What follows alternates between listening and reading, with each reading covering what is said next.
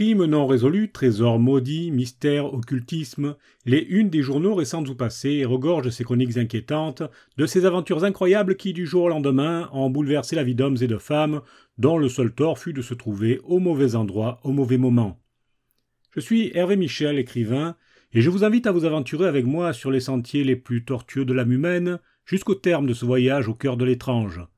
Découvrons ensemble des histoires insolites qui, je l'espère, ne viendront pas troubler vos rêves de la nuit. Bienvenue dans cette série intitulée L'écrivain mène l'enquête. Mais avant de poursuivre, n'oubliez pas de vous abonner à ce podcast pour être averti de la sortie des prochains épisodes, et n'oubliez pas non plus de visiter mon site internet hervémichel.net pour connaître mon activité littéraire.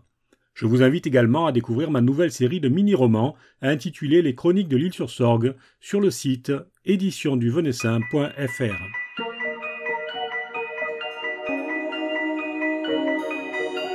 Ce matin du jeudi 17 mars 1887, Madame Antoine, cuisinière d'une cinquantaine d'années au service d'une riche demi-mondaine, Marie Regnault, qui se fait appeler Madame de Montille, ouvre la fenêtre de son petit appartement situé au sixième étage du 17 de la rue Montaigne à Paris. Dans le lit, son mari peine à se réveiller. Comme à son habitude, elle l'houspille un peu. Allons, feignant, debout, il est l'heure. C'est une maîtresse femme, Madame Antoine. L'homme se retourne et fait mine de se rendormir. La femme regarde vers le ciel et descend tout de même lui préparer son petit déjeuner. Elle a tout son temps, il n'est pas encore huit heures, et la maisonnée ne se réveille jamais avant neuf heures. Après avoir grondé une nouvelle fois son mari qui s'est enfin levé, la cuisinière se rend au troisième étage, où son employeuse occupe un luxueux appartement. Il lui faut concocter le repas du matin. Comme à son habitude, la domestique passe par la porte de service, dont elle a la clé. Curieusement, ce matin-là, la chaîne de sécurité de l'autre côté n'a pas été décrochée. Elle ne peut donc pas rentrer dans sa cuisine. Qu'importe, sa patronne a reçu hier soir, et elle sait très bien ce que cela veut dire. Elle décide de la laisser dormir.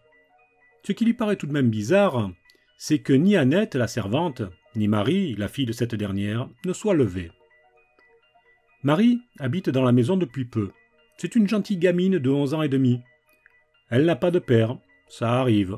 On est en 1887, il faut vivre avec son temps.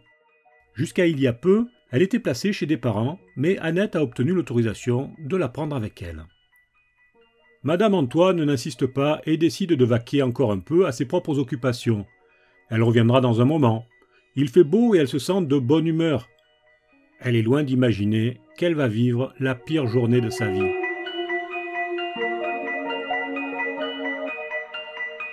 La cuisinière se retrouve à nouveau devant la porte de l'office vers 10 heures. La chaîne de sécurité est toujours en place. Madame Antoine décide donc de faire le tour par la porte principale. Elle sonne à plusieurs reprises. Personne ne répond. Ce n'est pas normal. En proie à l'inquiétude, elle descend au rez-de-chaussée où se trouve la concierge qui lui conseille d'avertir immédiatement le commissariat de police. Devant le désarroi de la domestique, le commissaire la suit sans délai sur les lieux, accompagné d'un inspecteur et d'un serrurier. Moins d'une demi-heure plus tard, l'artisan force la serrure et s'écarte pour laisser entrer les deux policiers. Rapidement, ceux-ci repèrent l'odeur caractéristique du sang répandu. Les volets sont tirés, l'obscurité la plus totale règne dans l'appartement. Le commissaire fait ouvrir les fenêtres et c'est là qu'il découvre l'horreur de la scène. Madame de Montille est étendue sur le sol de sa chambre au pied de son lit. Trente-sept ans, grande, les cheveux d'ébène, elle est à demi nue et sa gorge a été tranchée avec une telle force que la tête est presque détachée du corps.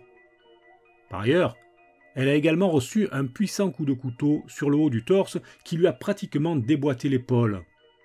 Détail horrible, la plaie n'est pas nette, les bords sont hachés ce qui signifie que l'assassin s'y est repris à plusieurs reprises pour commettre son forfait.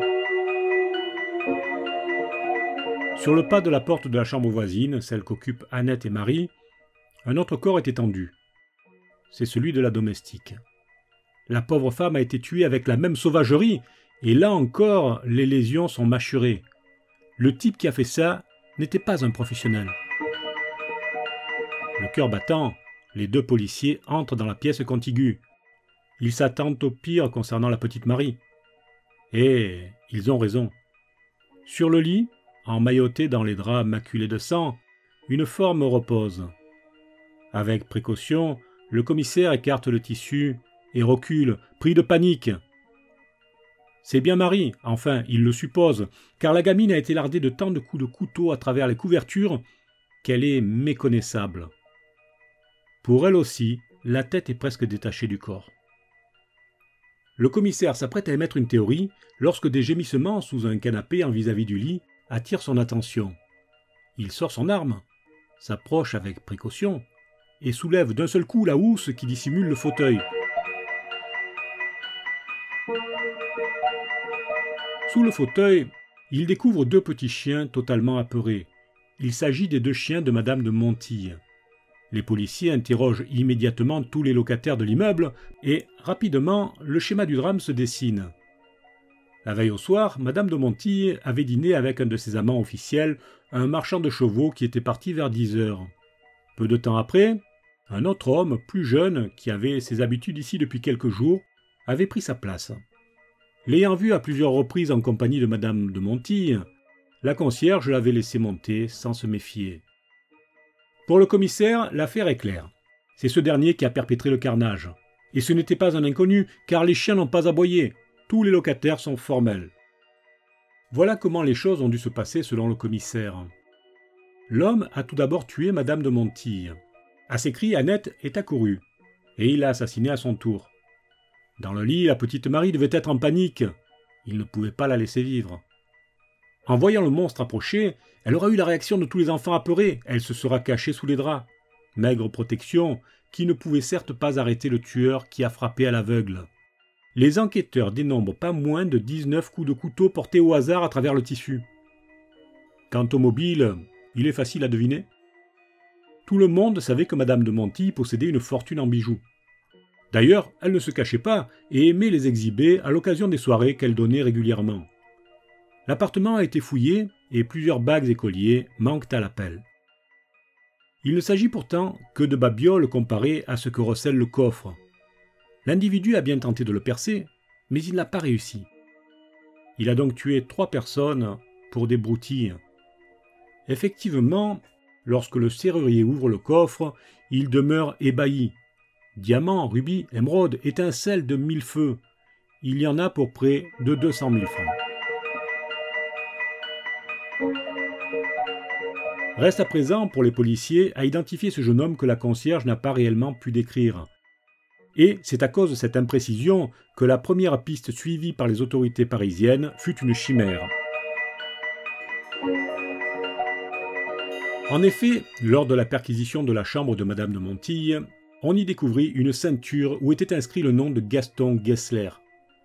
On trouva également une paire de boutons de manchette à ses initiales, Dès lors, c'était le suspect le plus probant, d'autant plus que le fameux Gessler, qui habitait non loin de là, semblait avoir subitement disparu depuis peu. Étrange coïncidence tout de même. Une vaste chasse à l'homme s'engage et Gaston Gessler est finalement retrouvé dans une prison espagnole où il séjourne depuis plusieurs jours déjà. Il n'a donc pas pu commettre le crime. Retour à la case départ. Mais alors, qui a bien pu faire cela? Comme souvent, c'est le hasard qui vient au secours des policiers.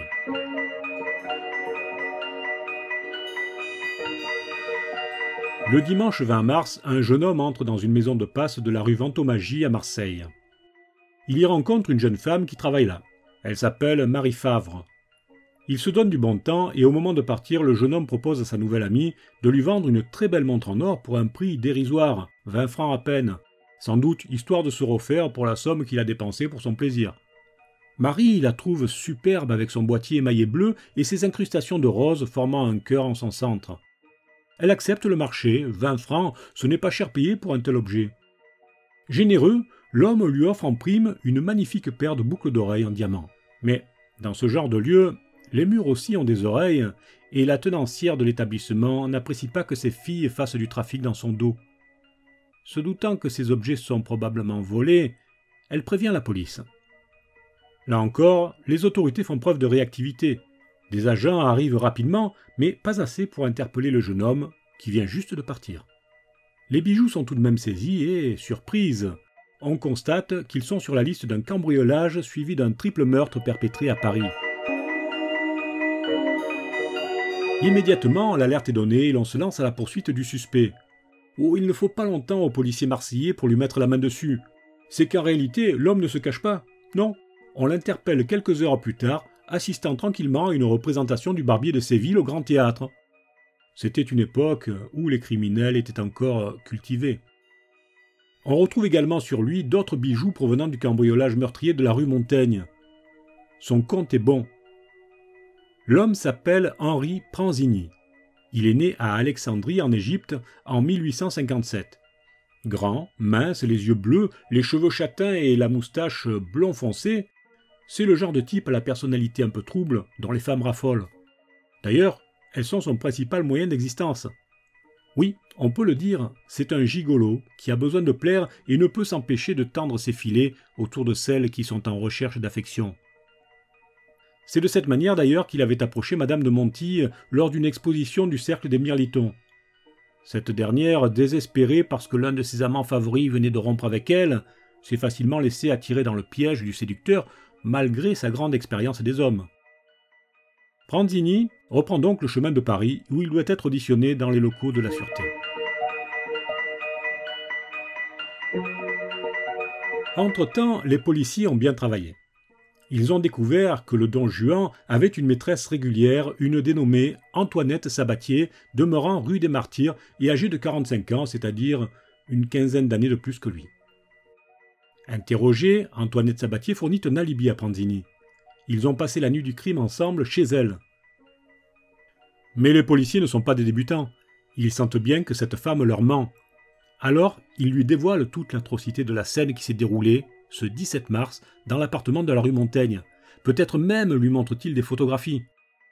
Effrayée, la pauvre craque et avoue qu'elle a tenté de protéger son amant, à sa demande, car elle est sûre qu'il n'a pas pu commettre un tel acte. Lui, si gentil, si prévenant, si doux. Non, ce n'est pas possible. Elle leur révèle que ce dernier se trouvait bien sur la scène du crime où il assistait au meurtre, mais caché dans une armoire. C'est lui qui le lui a raconté. Ça ne peut être que la vérité. Ranzini arrive enfin à la sûreté. Immédiatement, il est interrogé sans ménagement. Il ne sait pas encore que son alibi préfabriqué vient de voler en éclats. Et lorsqu'il l'apprend, eh bien, il s'effondre à son tour. Oui, il était là, mais ce n'est pas lui qui a tué. Il se trouvait dans la chambre de Madame de Montille quand on a frappé de violents coups à la porte. Sa maîtresse, affolée, lui a demandé de se cacher dans une armoire et de n'en sortir à aucun prix il obéit donc et, de cet endroit, assista au carnage. Pris de panique, lorsque l'individu fut parti, son forfait accompli, il s'était enfui, volant au passage les quelques bijoux qu'on avait retrouvés sur lui. Les policiers n'en croient pas un mot, et de plus en plus Antoinette Sabatier se met à douter. Elle exhorte Panzini à tout dire, mais celui-ci tient bon, et durant toute l'instruction clame son innocence. Ce n'était pas lui, mais un type brun qui ne pouvait décrire, car il ne l'avait vu qu'à travers une fente de l'armoire dans laquelle il se cachait. L'homme avait ensuite fouillé la maison et avait emporté les plus beaux bijoux qui s'y trouvaient. Il avait bien tenté de forcer le coffre, mais sans succès. Après son départ, Pranzini s'était enfui en prenant les quelques babioles que l'homme brun avait oubliées derrière lui. Mais sa version ne convainquit pas le jury qui le condamna à mort. Il fut exécuté le 21 février 1888 en continuant de clamer son innocence. À plusieurs reprises, Pranzini avait été inquiété par la justice et avait même été soupçonné dans une autre affaire de meurtre très similaire. Des antécédents qui pesèrent sans doute très lourd dans la balance. Cela dit, un doute persista longtemps dans l'esprit du public. En effet, si on retrouvait effectivement des bijoux volés ce soir-là dans l'appartement de Madame de Montille, qui ne représentaient que des babioles, hein. on ne mit jamais la main sur les plus grosses pièces et notamment des solitaires en diamant d'un prix énorme qui aurait pu accréditer la thèse de l'homme brun. Mais, cette fois, le doute ne profita pas à l'accusé. Eh bien, nous voici une fois de plus arrivés au terme d'une terrible histoire dans le cadre de cette série L'écrivain mène l'enquête. Je vous remercie d'être resté avec moi jusqu'au bout de ce mystérieux fait divers. C'était Hervé Michel et je vous donne rendez-vous dans 15 jours pour une prochaine incursion dans le monde du crime et de l'étrange.